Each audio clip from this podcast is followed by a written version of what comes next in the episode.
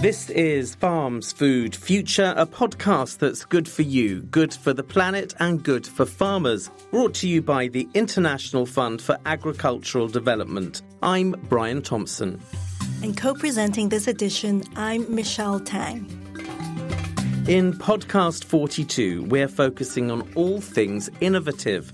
First, we'll be hearing from IFAD's Associate Vice President Donal Brown about how we're doing development better and more sustainably for farmers in developing countries.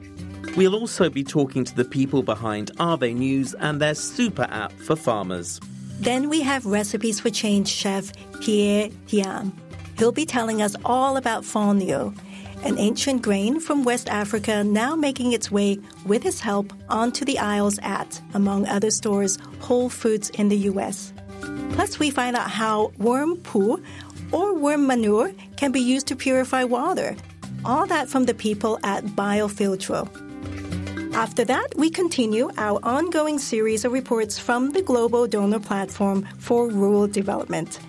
This time, we're in London to talk about the importance of having accessible, accurate, and timely data on agriculture and food systems with Claire Melamed at the Global Partnership for Sustainable Development Data. Also, in episode 42, we've news from Green Ant and how they're helping rural communities with reforestation efforts. And our newest Recipes for Change chef joins us Chef Juan Quintero, originally from Colombia but now running a Michelin starred restaurant in Italy, talks to us about how important sustainability is in his kitchen. Also, the final part of our series on climate change and small scale farming communities in Bangladesh. You can listen to the rest of these brilliant reports from Bangladesh in podcast episodes 36, 38, 39, 40, and 41. Don't forget, we want to hear from you. What do you think about our stories and who do you want us to be talking to? So please get in touch with us at podcasts at ifad.org. You can also subscribe to this podcast via your favorite podcast platform and please rate us. You're listening to Farms Food Future with me, Michelle Tang, and Brian Thompson. Innovation in farming is one thing, but are small scale farmers as innovative as the rest? Donal Brown is IFAD's Associate Vice President. He has his finger on the pulse of operations in the field, and there's no one better to talk to about how small scale farmers are working smarter. Donal, thank you very much for joining us on Farms Food Future. This month, we're, we're all about the innovation in agriculture looking at that, sometimes smallholder agriculture is portrayed as lacking innovation. In your experience, is that really the case? Thank you. Great topic uh, for this edition. Um, innovation is key in agriculture. And as you say, sometimes people do not see small farmers as innovating. And I would say it's not the case at all. Some of the most interesting innovations come from small farmers. For example, in several of our projects, we see that the IFAD target groups are utilizing more sustainable practices which benefit both the environment and improve livelihoods. So uh, there's a real focus on climate smart water management practices. Um, additionally, you see innovation, for example, in using better materials. One of our projects in Burundi focusing on intensifying crop and livestock farming, for example, farmers there are using degradable banana leaves to replace plastic to protect the young banana plants, which not only reduces pollution but reduces plastic imports and actually creates local jobs.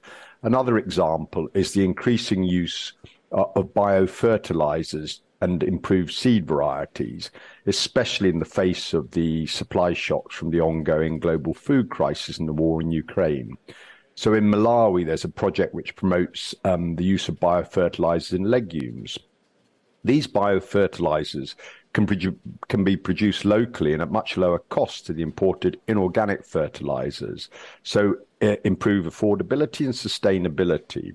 Another exciting area for small farmers is the use of digital technologies. IFAD has its own dedicated digital technology strategy to try and ensure we really focus on this. So, for example, under our rural poor stimulus facility, um, one of the responses we had there to COVID saw that we were scaling up successful practices in information sharing systems so that farmer got got agricultural advice over the uh, mobile, got early warning on weather over the mobile, and also had access over the mobile to financial services and market information. So they're just a few examples of really good smallholder innovation what would be your main advice to someone looking to transfer new technologies to small scale farmers in order to make them work better? This is really, really important because there's a lot of advanced technology out there and innovation, but it's very often not adaptive for small farmers uh, or sensitive to the context. So my advice to anyone in this field, and I think it's really going to be a really important issue for COP28 in the United Arab Emirates, where there's a focus on food systems, but also on technology, is any you know any technology has to be adaptive for small farmers it must understand the social context so for example in the context of digital advisory services in pakistan that i just uh, mentioned Push calls was seen as the best way to ensure digital advisory services reach women farmers who often don't have the same access to telephones. And in this context, usually calls are received at the household level where men and women can listen together. Um, the enabling business environment is also really, really important. Um, so, for example, scaling up abilities of small farmers to utilize digital financial services in places like Nepal or Honduras um, you also need to strengthen the business environment in tandem. So, for example, this means strengthening local banks' ability to actually provide digital um, financial services. In Cambodia, we've been doing that by working with the private sector. So, they're, they're just a couple of issues. It's not a straightforward transfer. You need to adapt it and you need to make it affordable and acceptable uh, to the context and the farmers themselves. So it's been quite a time over the past few years with COVID, conflict, and and now rising prices. What what message would you have for donor governments on the importance of, of supporting small scale farmers moving forward and the risks if we don't do that? This is so central. If we've learned anything over the crisis, whether it was COVID or whether it was the war in Ukraine, it's that global supply networks and markets are very fragile, and local uh, production and local markets and regional markets are central to food security and to sustainable food systems. And in that context, smallholders play probably the most uh, pivotal uh, role. Um, smallholder farmers in some parts of Asia and sub Saharan Africa produce over 80% of the food and globally over 30%. So they are absolutely central to sustainable food systems. But smallholder farmers also bear the brunt of the impacts, whether it's, uh, as I say, uh, climate change, whether it's conflict, and it's often the poorest who suffer most in that context. So, therefore, we will not have sustainable food systems we will not have food security globally if we're not looking at uh, smallholder farmers and what they can bring to that side of things. And if we don't support smallholder farmers, for example, in adapting to climate change, their livelihoods will be impossible in the current context, the Sahel or elsewhere. And they will have to move and they will have to move, migrate to cities, to other countries. Um, so not only is it an issue about food security, it's also an issue about migration which needs to be um, factored in here. Again, the importance of, of uh, supporting poor rural communities and smallholder farmers is absolutely key. And we have to ensure that uh, restriction movements, uh, disrupted local and global markets, all these sorts of things, uh, as we look for solutions, take into account smallholder farmers. Thank you very much for joining us. Thank you. Coming up, we have more innovation on offer here at Farms Food Future. This is Farms Food Future. with me, Michelle Tang, and Brian Thompson. Today, we're joined by Shalom Ben-Or, CEO of Avenews, a fintech company that has a financial super app for agri, small, and medium-sized enterprises. Our reporter Michelle Makena Mwimbi talks to him about the inspiration behind Avenews, how they ensure accessibility and user friendliness for their clients, and their plans for expansion and scaling up their services in the future. My name is Shalom Ben-Or. I'm the CEO of Avenews, a fintech company for the agriculture industry, where we provide small to medium sized agri businesses with the financial super app for a one stop shop for their financing. We provide short term working capital for these businesses, which are wholesalers, traders, exporters, and also inputs retailers, allowing them to buy the commodity they need in order to then sell and of course make sure the supply chain work in the best and most efficient way. Tell us what inspired the creation of the Avenews Financial Super App. We come from from an agricultural background and we were really intrigued to understand and solve the issues lying within the agriculture industry, which eventually it's the lack of capital. It was um, something we saw from afar that agriculture in Africa is a very important industry and also a very big one, but still suffer from lack of funding that it required in order to push and feed uh, the continent and then the globe. And this is what inspired us to come and introduce Avenews and see how we can, you know, close the financing gap that exists. So tell us, how does Avenews work to ensure that its financial and business management tools are accessible and user-friendly for agri SMEs?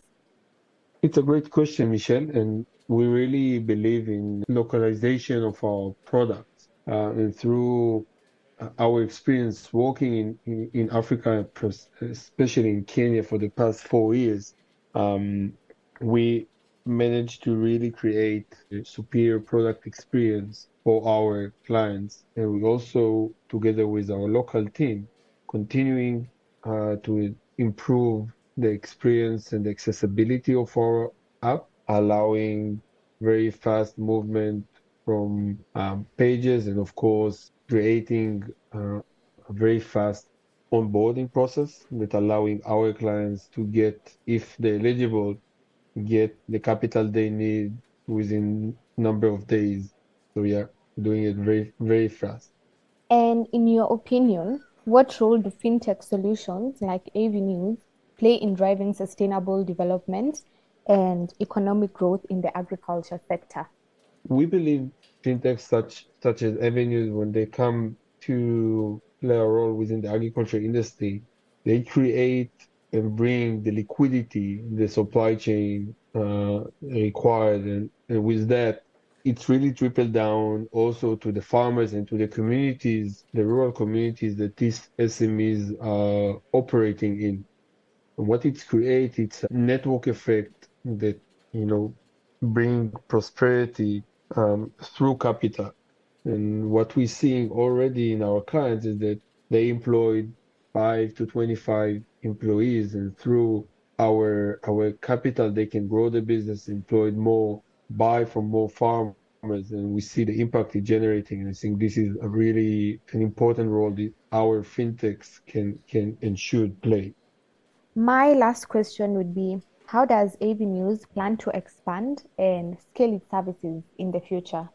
We we're planning to expand through embedding ourselves further within the, the agricultural supply chain.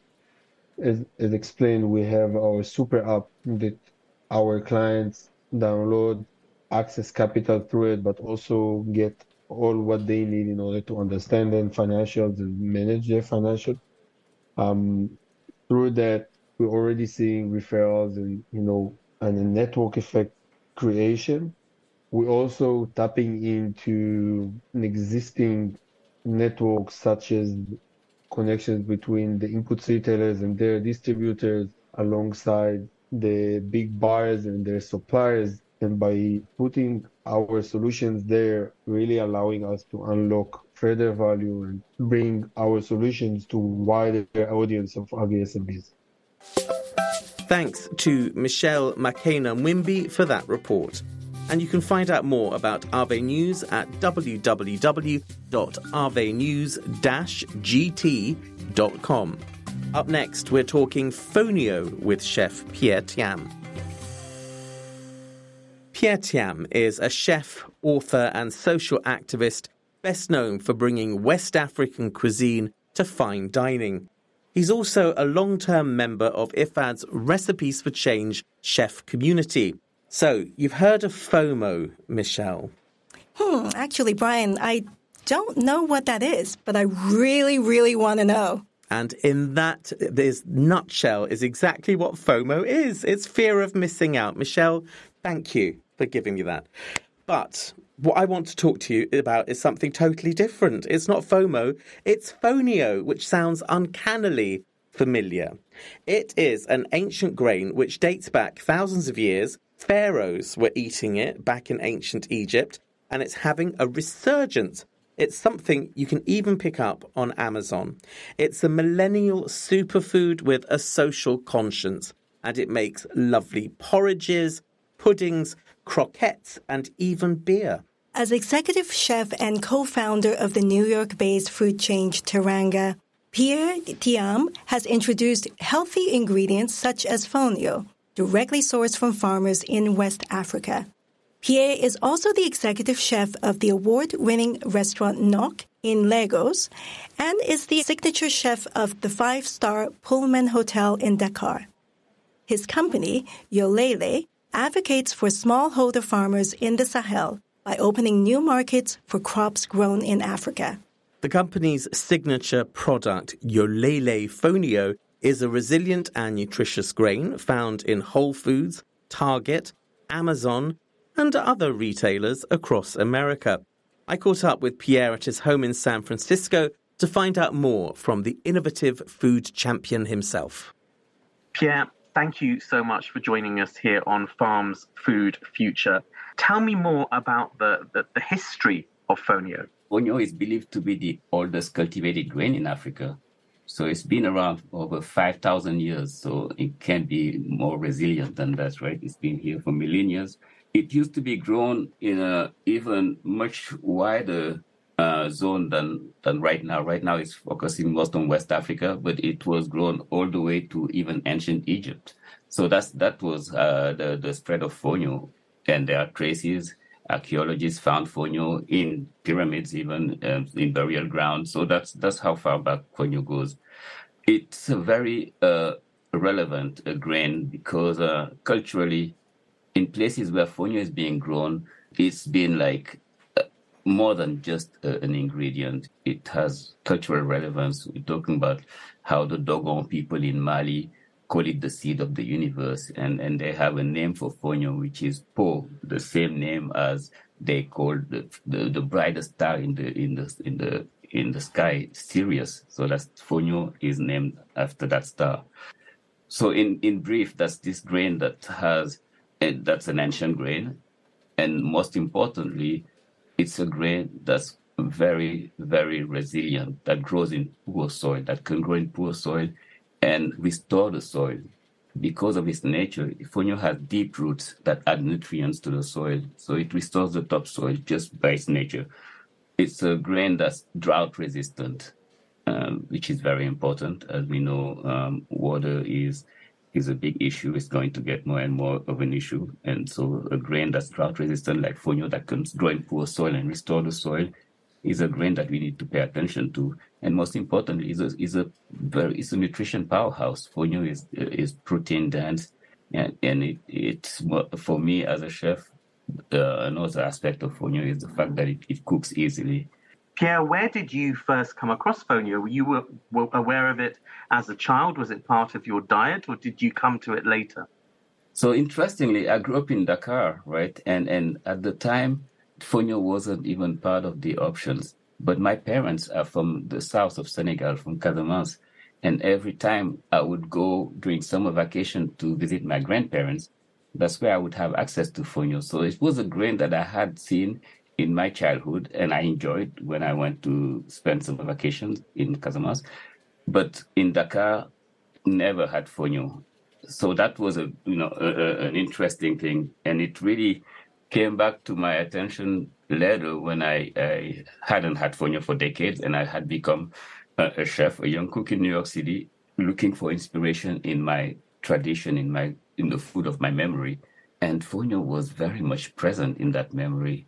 I uh, started working and writing cookbooks. And as I'm writing cookbooks, I decided to find uh, a way to connect my readers to the source of that the food I was talking about, and the source of that food meant the farmers, the the, the producers. And so, as I'm doing research for that cookbook, I traveled to the south and encountered the grain again, and that really took me way back to my childhood. That that that that that connection with fonio, the the way you know it it it it's just so unique. You know, it has a delicate aspect, and that's quite unique for uh, for for that grain. So it took me right back then, and I, I, I started thinking about how to figure out a way to bring this grain to my audience, to to to, to at my restaurants in New York City, and and and then the, the, the naive me thought in this dream a way to even turn this crop into a world class crop. This was really to me was like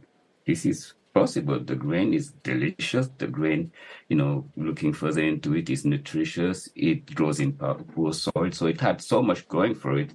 Yeah, tell me, um, what can you do with fonio, and um, what are you doing with it in terms of cooking? What, how does how does it cook up, as it were? Well, there, there's a saying you probably heard now. I, I like to use it Fonio never embarrasses the cook. you know, so it's a Bambara saying. And and that that means you can do so much with Fonio. It really is a versatile grain. You know, when you cook it um, the, the traditional way, oftentimes they steam it, but you can also cook it on the stove top and it looks like couscous.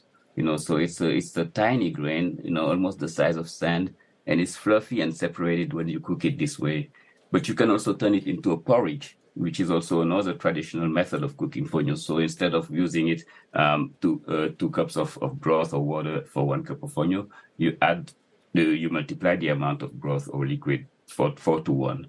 And that becomes this porridge. And that porridge could be a breakfast porridge. It can be a sweetened. It can be, depending on the liquid you use, you can even turn it into a pudding. You know, I, I have fonio chocolate pudding that's quite popular at the restaurant. Fonio chocolate pudding with honey roasted mango. But I mean, and you can also turn it into a first course. You can make fonio croquettes. You can make fonio salads. You know, there's, there's no limit we have fonio flour in the market among our products at Yolele now, so you can even bake with fonio. So, so I am so uh, to answer your question, I even even want to send you to my last cookbook, the fonio cookbook, that really is uh, not only talking about the journey of fonio. We traveled with photographers, spent time with the farmers harvesting fonio, but then we started to uh, would introduce the readers to recipes, the traditional recipes and the imagined recipes. And in the book, you have like, you know, uh, 50 plus recipes of different ways of introduce of, of, of cooking fonio. And they're all as exciting as, as the others. So you can do so much with fonio. And as there's so much to say about fonio, we'll be catching up with Pierre later in podcast 42. In podcast 39, we heard from IFAD's president, Alvaro Lario, in podcast 40, we focused on the Indigenous Peoples Forum, and in podcast 41, we celebrated International Women's Day. And next month, we'll be talking to the new acting executive secretary at the UN's Convention on Biological Diversity. And he'll be telling us all about the Global Biodiversity Framework and efforts to stop the loss of species and how farmers can play their part. Coming up now, I kid you not, farming can be a mucky business as we talk worm poo. This is Farm's Food Future with me, Brian Thompson, and Michelle Tang. Biofiltro is a company that's doing something innovative in wastewater treatment. Mai Ann Healy is Biofiltro's Chief Sustainability Officer, She explained that the company specializes in using worms' castings, or worm poo, to remove contaminants from wastewater. They also generate worm castings, which is a nutritious and valuable addition for soil utilized to improve crop yield and soil health.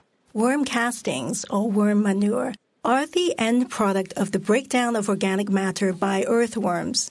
In this report, Michelle Makena Mwimbi discusses how BioFiltro's technology works, its benefits, and its impact on small scale farmers and on reducing greenhouse gas emissions. She asked Mai Ann to explain in more in depth about the process in which how BioFiltro removes wastewater contaminants. Water typically, you know, comes out of the facility, it's discharged and can be anything we can treat, you know, sanitary wastewater, excess water from wineries, food processors, dairies, meat packers, a lot of kind of like organic or natural based influent waters.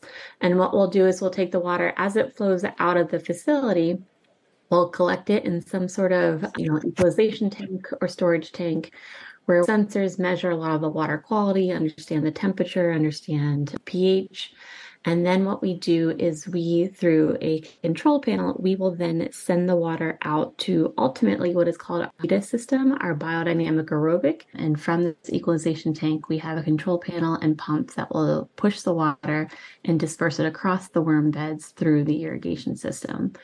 That is a very interesting process and somewhat complex. And how does using BioFiltro's system or technology compare to the traditional methods of wastewater treatments?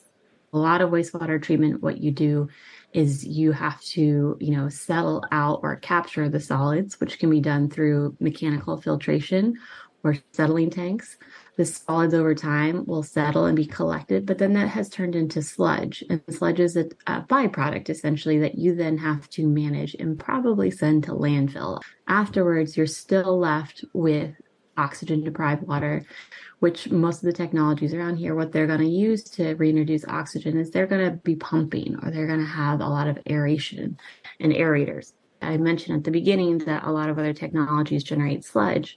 What we actually generate is all of um, the solids in our system are being converted into worm castings, which is actually a very beneficial byproduct. Thank you for that in depth answer, May. Uh, coming to my other question, I'd like to know how appropriate is this technology slash innovation for small scale farmers in developing countries? Tell us some of the examples you have, and is it affordable? Uh, we have, you know, systems that can range in treating a couple hundred gallons a day to a couple million gallons per day. So our BIDA system, what it needs is surface area. For developing countries, you could, you know, seek alternative methods of what, how and where you build the system. But still, again, if you can guarantee the surface area and a, you know, a reliable process, it should be pretty reliable. Given the current climate change situation, can you tell us about the role of biofiltro in reducing greenhouse gas emissions? One exciting thing that we found is when biofiltro entered the United States, one of the call to actions the US had and the California had was looking for technologies that can remove nitrogen from the effluent, particularly from livestock or dairy farms. And so Biofiltro installed a pilot in partnership with UC Davis in California. And the idea was just what percent of nitrogen we could remove from dairy livestock effluent, with the project goal being about 50%. Over the lifetime of the project, we actually averaged around 80%. So, of course, the question was okay, if we were removing 80% of nitrogen from the water, where is it going? With the number one question being, are we gassing it off and contributing to greenhouse gases? So for years, you know, we went through a lot of research. UC Davis did a lot of research, and ultimately, what they found is that our system is capable of converting all of the nitrogen from water into N2, which is a benign gas. It's the most plant available form. You know, again, the majority of farms worldwide, what they will do is they will take the liquid manure from a farm and then they will store it in a large lagoon. That lagoon can sit there for 60 days, and over time, all of those nutrients, all of those solids are breaking down and gassing off methane, carbon dioxide, ammonia, all of these harmful emissions.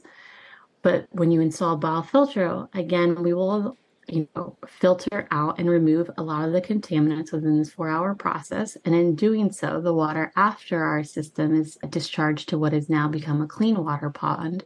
You know, it is no longer emitting any of these greenhouse gases. So we are actually preventing the formation of greenhouse gases in the first place. And the studies that we have seen suggest that we can basically generate up to seven carbon credits per cow that is discharging into our system. Explain to us how exactly does the use of worm castings as a soil amendment benefit crop yield and soil health? What makes uh, worm casting so interesting is the microbial activity or the, the diversity that you can find in worm castings. And really, what you're doing when you use or apply is you're applying you know, a army per se of microbes and bacteria that when mixed into your soil, uh, they are the ones that are actually the nutrient cyclers. They are the ones that are going to take the nutrients and bury, you know, burrow down and deliver it into the roots. And so it's improving you know, nutrient cycling in the soil for your crops. It's also producing aerobic conditions as well as water retention because all those microbes moving around in the soil, they're also creating air channels or tunnels essentially that's enabling again for the cycling of air and water through the roots. And then providing a diverse and rich microbial activity, you're also just improving overall soil health, soil diversity, and at the same point, you know, healthy soil can grow better root uh, structure, can, which can improve crop either yield or health of the plant itself. I'm impressed by your understanding and BioFiltro's contribution and the impact that you're making. Please share with us about some of the successful projects BioFiltro has completed in the past. People always ask us, you know, can your system handle the cold or can it handle the heat? Our, I would say, most interesting uh, location is we actually have a system operating on Antarctica. We are handling the domestic or sanitary wastewater from a village or a, a, base there, essentially for the Chilean Air Force Base. Another facility that we have is in Central California. It's our largest winery facility in the world through you know the use of worms we are recycling up to 1.15 million gallons per day. And then we also have a dairy facility uh, that's also handling you know the discharge of 6500 milking cows so again if you're talking about impact and scalability i think it's just for me having worked at BioFiltro for so long such an intriguing or an amazing thing that the, ultimately what is the same technology can be applied at so many different industries and have the success and the simplicity across industries as well is really remarkable. That was Mai Ann, Chief Sustainability Officer at BioFiltro. Next, we talk data. You're listening to Farms Food Future with me, Brian Thompson, and Michelle Tang. And welcome back to our ongoing mini series from the global donor platform for rural development, which is currently hosted by IFAD. The platform brings together donors that believe the best way to tackle global poverty and hunger is to develop agriculture, reshape food systems, and invest in rural communities. Its vibrant network of 40 influential donors includes international development agencies, financial institutions, intergovernmental organizations, and foundations. This time, I'm in London to talk about the importance of accessible, accurate, and timely data with Claire Melamed, CEO at the Global Partnership for Sustainable Development Data and a close partner of the Global Donor Platform. Claire, thank you so much for joining us on the Global Donor Platform for Rural Development segment uh, in the IFAD podcast. It's a real pleasure to have this conversation with you today. Thank you. It's great to be here, and I'm very excited for this conversation. We start all of our segments wanting to know the same thing, and that is what are the issues that keep you up at night? I've recently been doing a lot of traveling, so I've been in lots of different time zones, and so it doesn't take much to keep me up at night. It's always for me a debate between my inner optimist and my inner pessimist. I want to think the best of people and feel that new opportunities are exciting and positive, and in the world of data, that's not hard.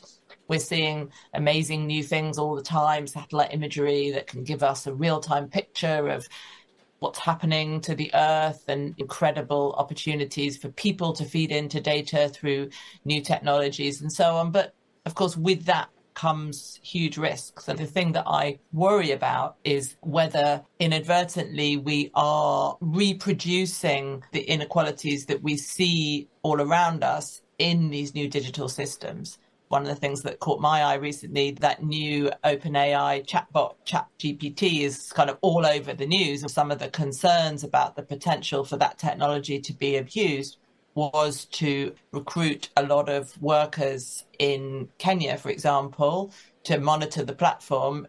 Some journalists found that those um, workers are really not being paid very much at all. I worry about whether all of us who are involved in different ways are doing enough individually, organizationally to make sure that we're not just reproducing the mistakes of the past, but actually doing something which is going to create that sort of better future that we all know is possible, but won't happen unless we actively try to make it. Thank you for sharing that, Claire, and also for pointing out issues behind the data that may not always be immediately obvious. People often think that data is boring. Now, what would you say to that? well, data can be boring. There's no point in pretending that it's not. What we perhaps forget is that actually we're all using data and absorbing data all the time. During the pandemic, we all became experts in the R number and we were poring over the figures every day about infection rates in different countries. We care deeply about data and are fascinated by it. Data is a tool and it needs to be used by individuals, by governments, by powerful institutions to make decisions. The way to make data interesting is to not talk about the data, but to talk about what it's used for and how it can improve lives and to relate that to things that people really care about all the time. Could you share some of the stories behind what the data in agriculture and food systems is telling us? And why is that important to achieving the UN Sustainable Development Goals and in making progress in rural development? Data can enhance the stories that we tell about the situation of the world and the people in it. We perhaps read a story about one person who is facing hunger, who is facing insecurity. We're moved by that story, but we don't know is that just one person or is that the whole world? Or we need data to put our stories into context and to understand what to do about it. And of course, we know on food and agriculture that the data is not going in the right direction. 349 million people now across 79 countries are facing acute food insecurity this year in 2023, and that's 62 million more people than two years ago.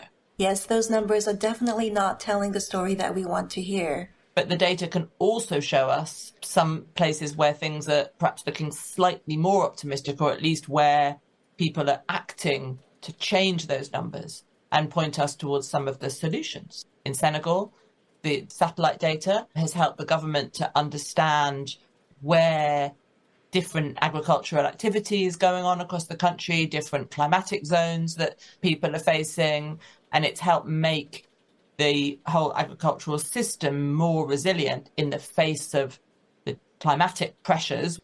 In Kenya, there's been a really groundbreaking collaboration between the private and public sectors, and that's led to a food security dashboard that's helped the government to understand where food aid needs to go, where supply chains have been disrupted during the pandemic, and help tackle some of those food insecurities. Data also allows us to relate different things to each other. We know data on worsening food security reflects the impact of climate, it reflects disruptions caused by the war in Ukraine, and it's data that helps us to understand in any given situation what is the driver and how are these different things intertwined and how can we build that kind of resilience to shocks that you need that only comes by addressing different areas of policy all at the same time how does working with a platform like the Global Donor Platform for Rural Development uh, fit into this bigger picture of having accessible, accurate, and timely data? I think donor platforms, donor coordination is absolutely critical. Data costs money, and some of the new technologies in particular that are available require upfront investment costs and training to be able to realize the benefits. And we know the reality is that in many countries, donors are at least going to be part of the story in helping governments to realize the benefits of data that exists. The Global Donor Platform is a really good example of this. Donors treating data not just as a necessary requirement of any individual project or program, but a strategic cross cutting issue. Claire, could you give us an example of this approach? During COVID, we worked with Somalia training the National Statistics Office to use satellite imagery combined with other kinds of data to form a much more accurate picture of the population, of the vulnerabilities. We trained people, we made sure they had access to the imagery, and that meant that some months later, when the tropical cyclone hit, they were able to use exactly the same skills, the same data to manage some of the humanitarian needs and response from the cyclone. It's about that sort of strategic investment in systems that can then pay off again and again. That's why mechanisms that drive collaboration within sectors like the Global Donor Platform are so critical to make sure that all of the different investments are adding up to support for the whole system that will then pay off again and again across sectors and help to strengthen data systems. And it's also just great value for money for donors. We did some research that showed that for every $1 that's invested in data, we can expect a return of about $32. It's challenging for donors, but it's very much worth their while to get this right. Thank you, Claire, and we look forward to following your organization's work at www.data4sdgs.org the Global Partnership for Sustainable Development Data. Thanks to Michelle for that report. In February, Claire's organisation, together with IFAD, the European Commission, and the Global Donor Platform, co organised a gathering of donors and data organisations to assess where things stand a decade after the data quantum leap in agriculture and food systems. To find out more about this topic and the Global Donor Platform for Rural Development, go to www.donorplatform.org. Next, we hear from Green Ants. You're listening to podcast 42 of Farms Food Future with me, Michelle Tang, and Brian Thompson. And we're talking innovation. Green Ant is a company that gives a value to trees and helps the farmers that own them turn that into cash for sustainable investments. Mario Simaco is founder and CEO of Green Ant. He explained that by using remote sensing to monitor trees, Green Ant checks on how much CO2 is being pulled out of the atmosphere. This is then turned into NFTs or non fungible blockchain tokens, which can be cashed in for Green Ant crypto coins. One Green Ant crypto coin equals one kilo of carbon stored. This in turn can be spent by farmers to access finance as well as store wealth. Or they can be used as collateral for borrowing money to invest in climate change adaptation. Mario told me where they're working now. We are mostly working in Thailand right now. Our partner is uh, uh, the Thailand Institute of Scientific and Technological Research, and uh, we have other several partners among NGOs uh, or other institutions in Thailand. But we also have been invited to work in uh, in uh, in Tanzania um, and in Papua New Guinea. So in future we will we will um, apply this project in other places uh, and in other countries. But for now, we have we are on only up and running in Rakhon, Rakashima, Thailand. So um, you mentioned the countries that you'll be rolling out into in the future. Where do you see yourself in, in the next four years? In uh, in the next four years, we aim to be well launched across Southeast Asia. Southeast Asia is the region, one of the regions which is mostly most exposed to uh, climate change, but also the region in which uh, financial inclusion is higher because like in Thailand, 89% of the population has a bank account. And therefore, is the place where to start innovating financial tools for counteracting climate change. So we aim to be uh, well rooted in Southeast Asia, uh, in um, especially in in Thailand, Vietnam, Cambodia, Laos, and Papua New Guinea. Um, but also, we aim to be uh, um, to work in uh, in Tanzania and to work in Europe. That was Mario Simaco from Green Ant. You can find out more about them at greenant, one word, dot farm. Coming up, our newest Recipes for Change chef, Juan Quintero, joins us here on Farm's Food Future. This is Farm's Food Future. Chef Juan Quintero is a Colombian culinary genius and part of the Recipes for Change team. He's shaking things up in the kitchen by cutting down on food waste. From menu planning and ingredient ordering to composting and repurposing leftovers, he's got some tasty tricks up his sleeve to keep things sustainable.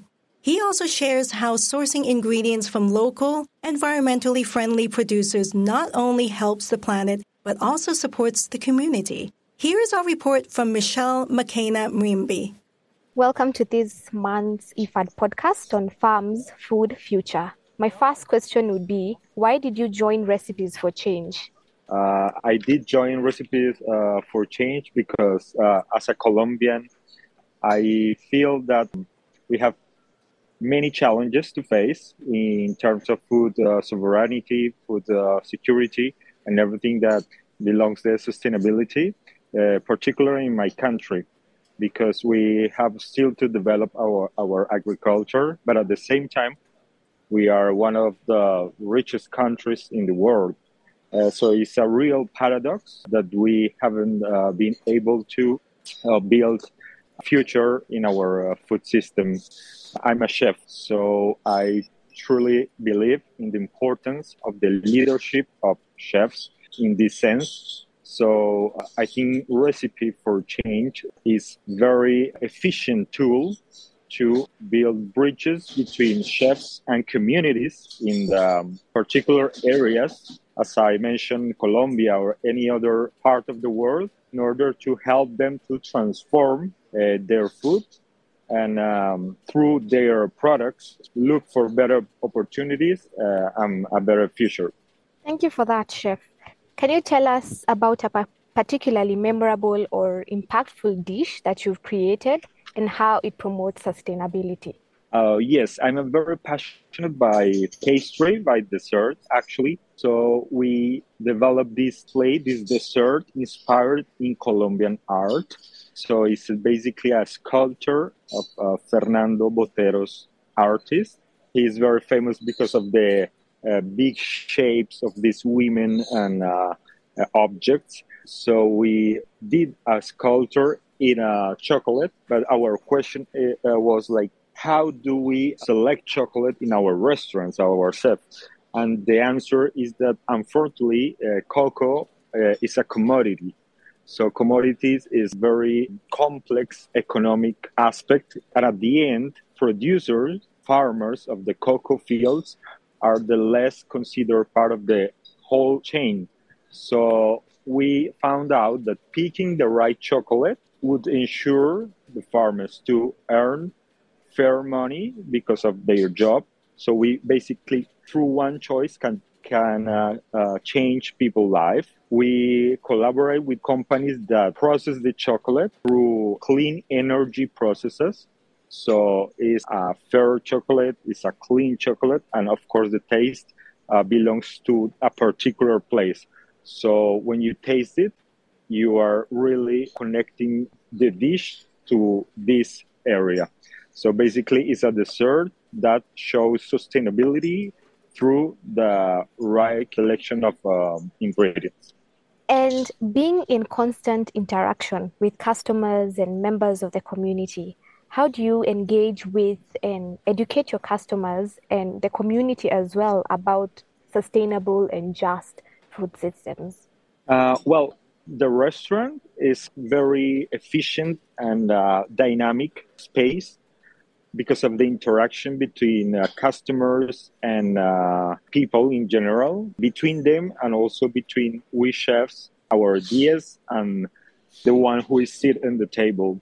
So we try to communicate in the menus, written, and also talk with the customers the origin of the ingredients, how do uh, uh, we select them, the reason why we pick this farmer, this producer instead another one, the importance of cooking one food in this way because it belongs to uh, ancient technique.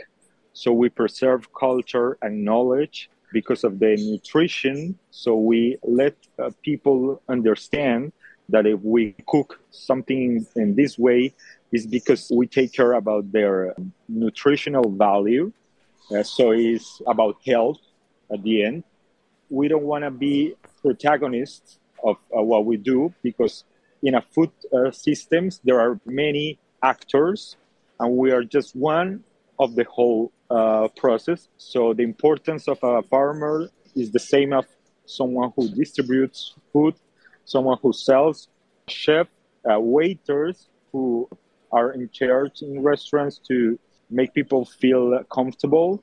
So in every moment, we uh, try to let this information travel through until the final customer uh, really perceive the job, the effort that is behind every every dish. Indeed, that is very interesting to hear. Chef, tell us how do you strive to reduce food waste and minimize environmental impact in your kitchen? Well, that's a very interesting question because I honestly, in all the aspects that touches sustainability in a chef's lives, I think food waste is the most important and the matter that really we can act and change many things right now because there are other situations that requires like more time and uh, it's so complex that it really don't depend about one actor it's just the desire and the um, awareness that everything that we buy it represents a, a resource that has to be used at 99%. So food waste has to be controlled since the beginning, even before the product arrives to the restaurant, using the whole product.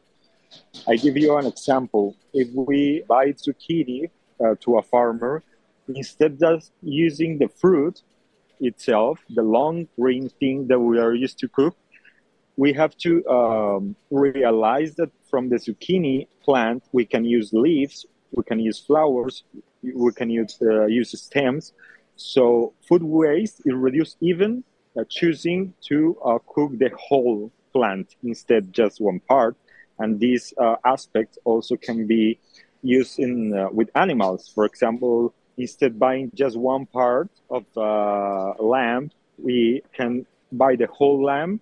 So it's an economic save at the at the end because we work in a business activity, of course, but also it's a respect to the animal because every single part of the animal would be used at 100%.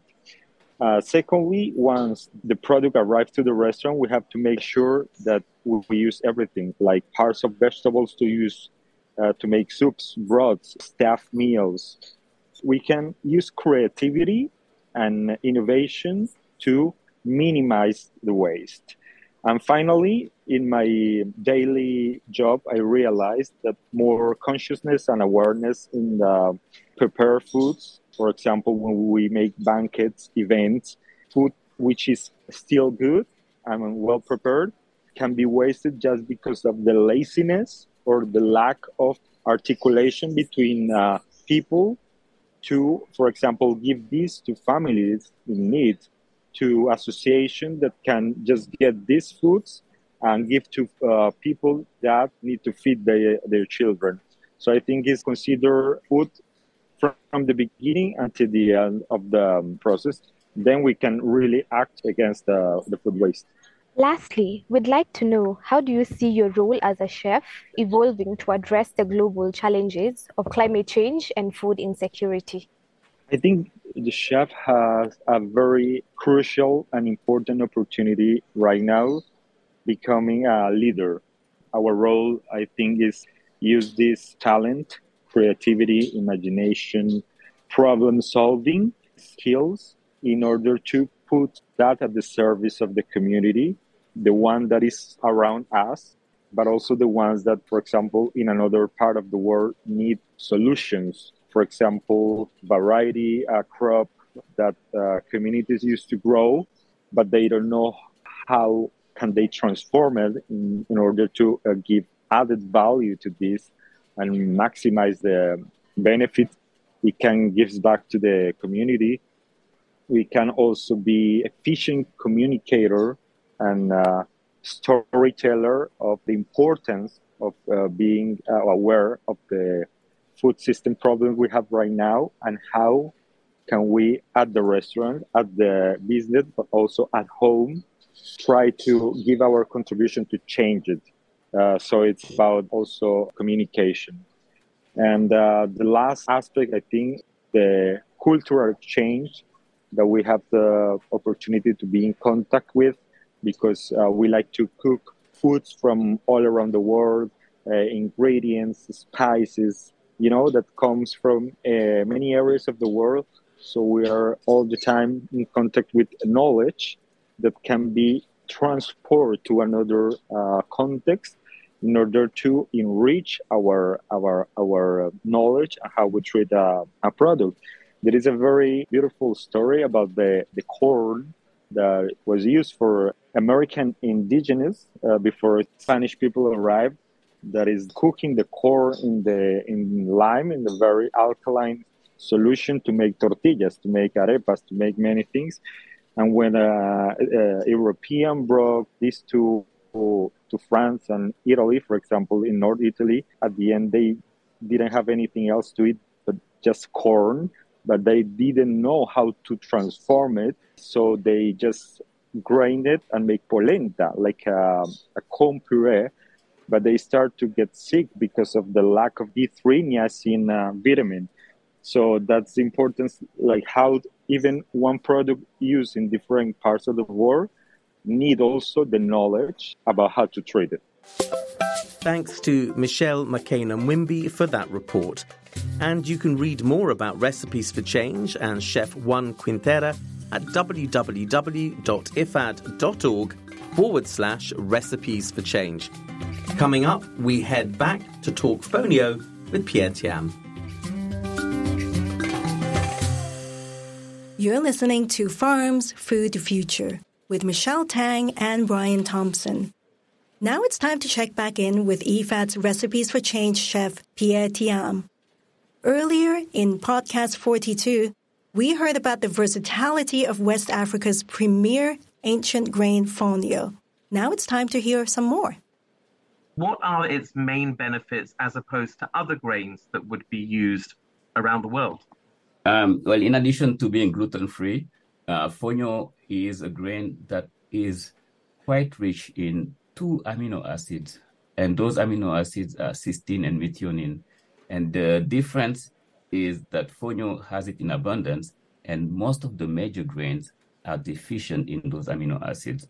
So that's that's really one in, interesting aspect of fonio. Not only that it's protein dense, but it has a particularly uh, a huge amount of those two amino acids and and and not to mention the other positives that come with fonio is uh, is it scores very low on the glycemic index, so which is uh, really great for people who are suffering of chronic disease like diabetes. You know, so for so so it it has advantages on the on on the health aspect. You know, for diabetes, you know, for celiac disease because gluten free.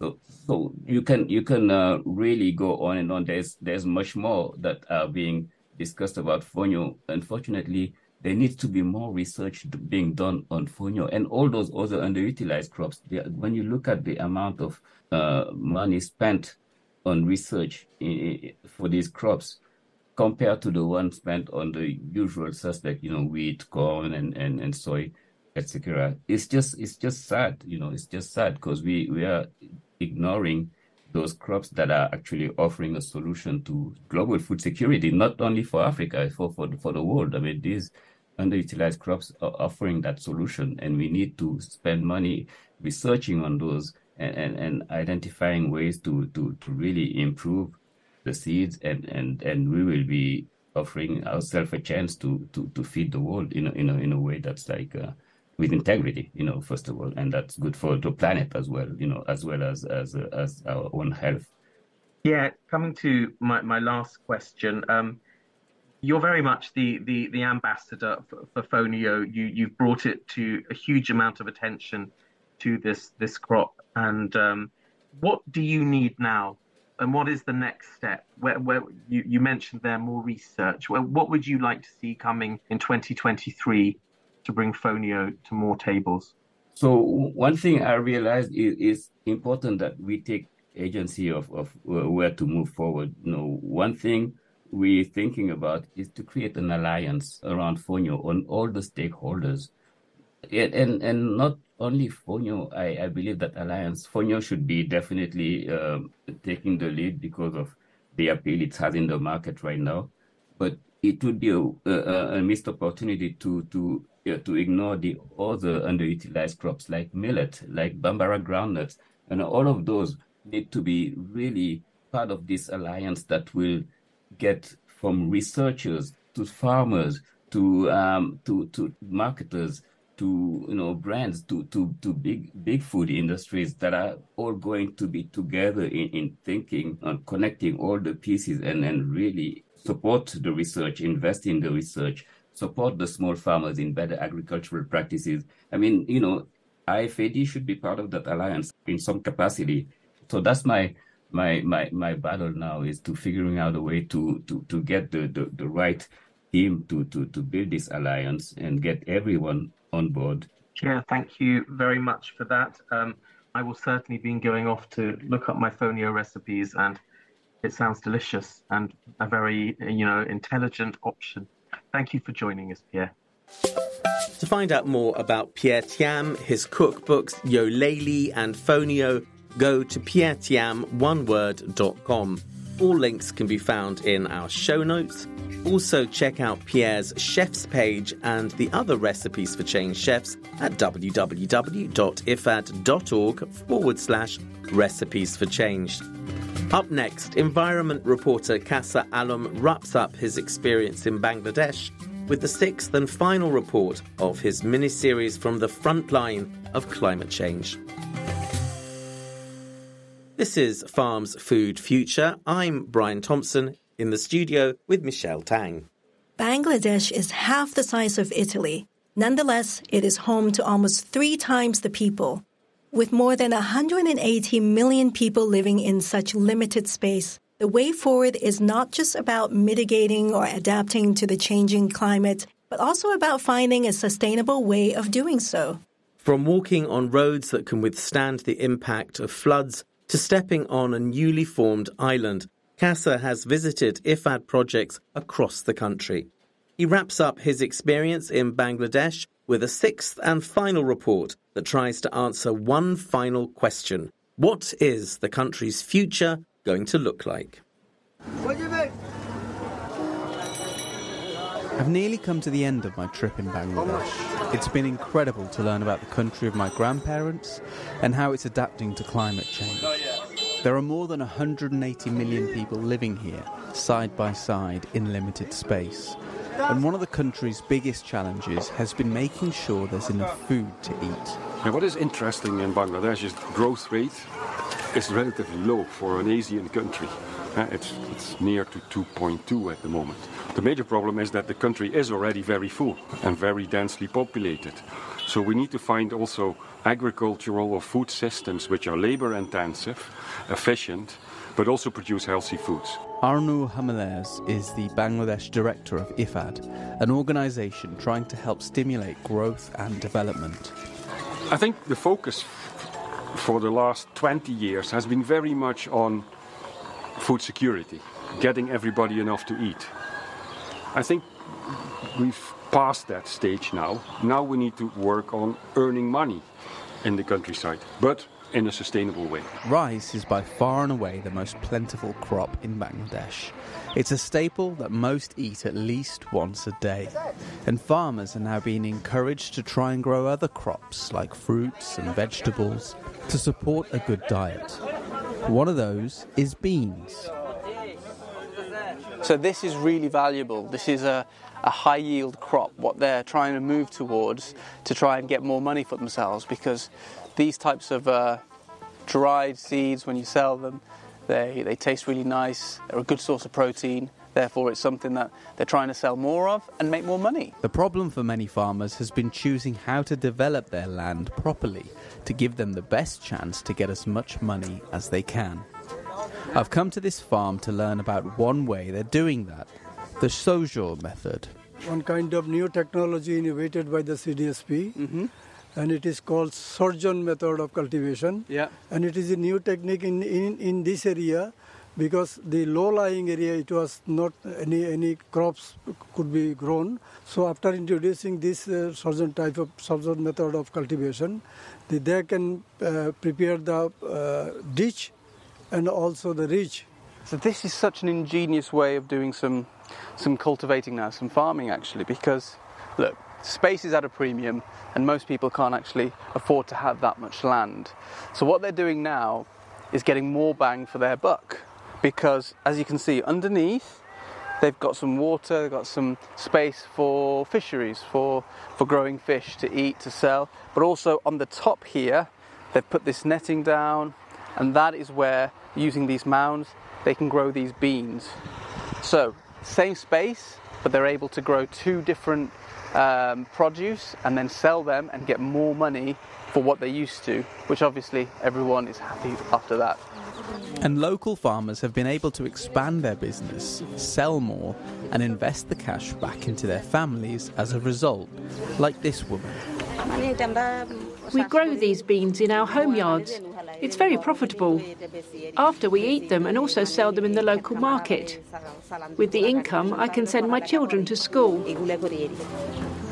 Is that something that now you couldn't do before? I did not know about the profit of growing hyacinth beans until recently. I learnt about it after moving to this new char. So, what are your hopes then for your kids because you can send them to school? I hope my children have access to education, that they become educated, and help my community one day. Arnoud thinks this is brilliant to help the country domestically. Now we need to make this next step because the Bangladesh is becoming a, a low middle income country, wants to make that step. It's plain to see how much this country has come on at this thriving floating market. Farmers from all over come here with their products to get a fair price, and then it's taken to the capital and all around the country on boats, the fastest way to move goods in Bangladesh. It is a very important uh, marketplace, and you see uh, all the tomatoes, the brinjal, and other agricultural products. Yeah, more just coming yeah. in. these are these are produced uh, in nearby the area, and uh, this will transported to other places as Bhairab and Dhaka uh, to get the more prices.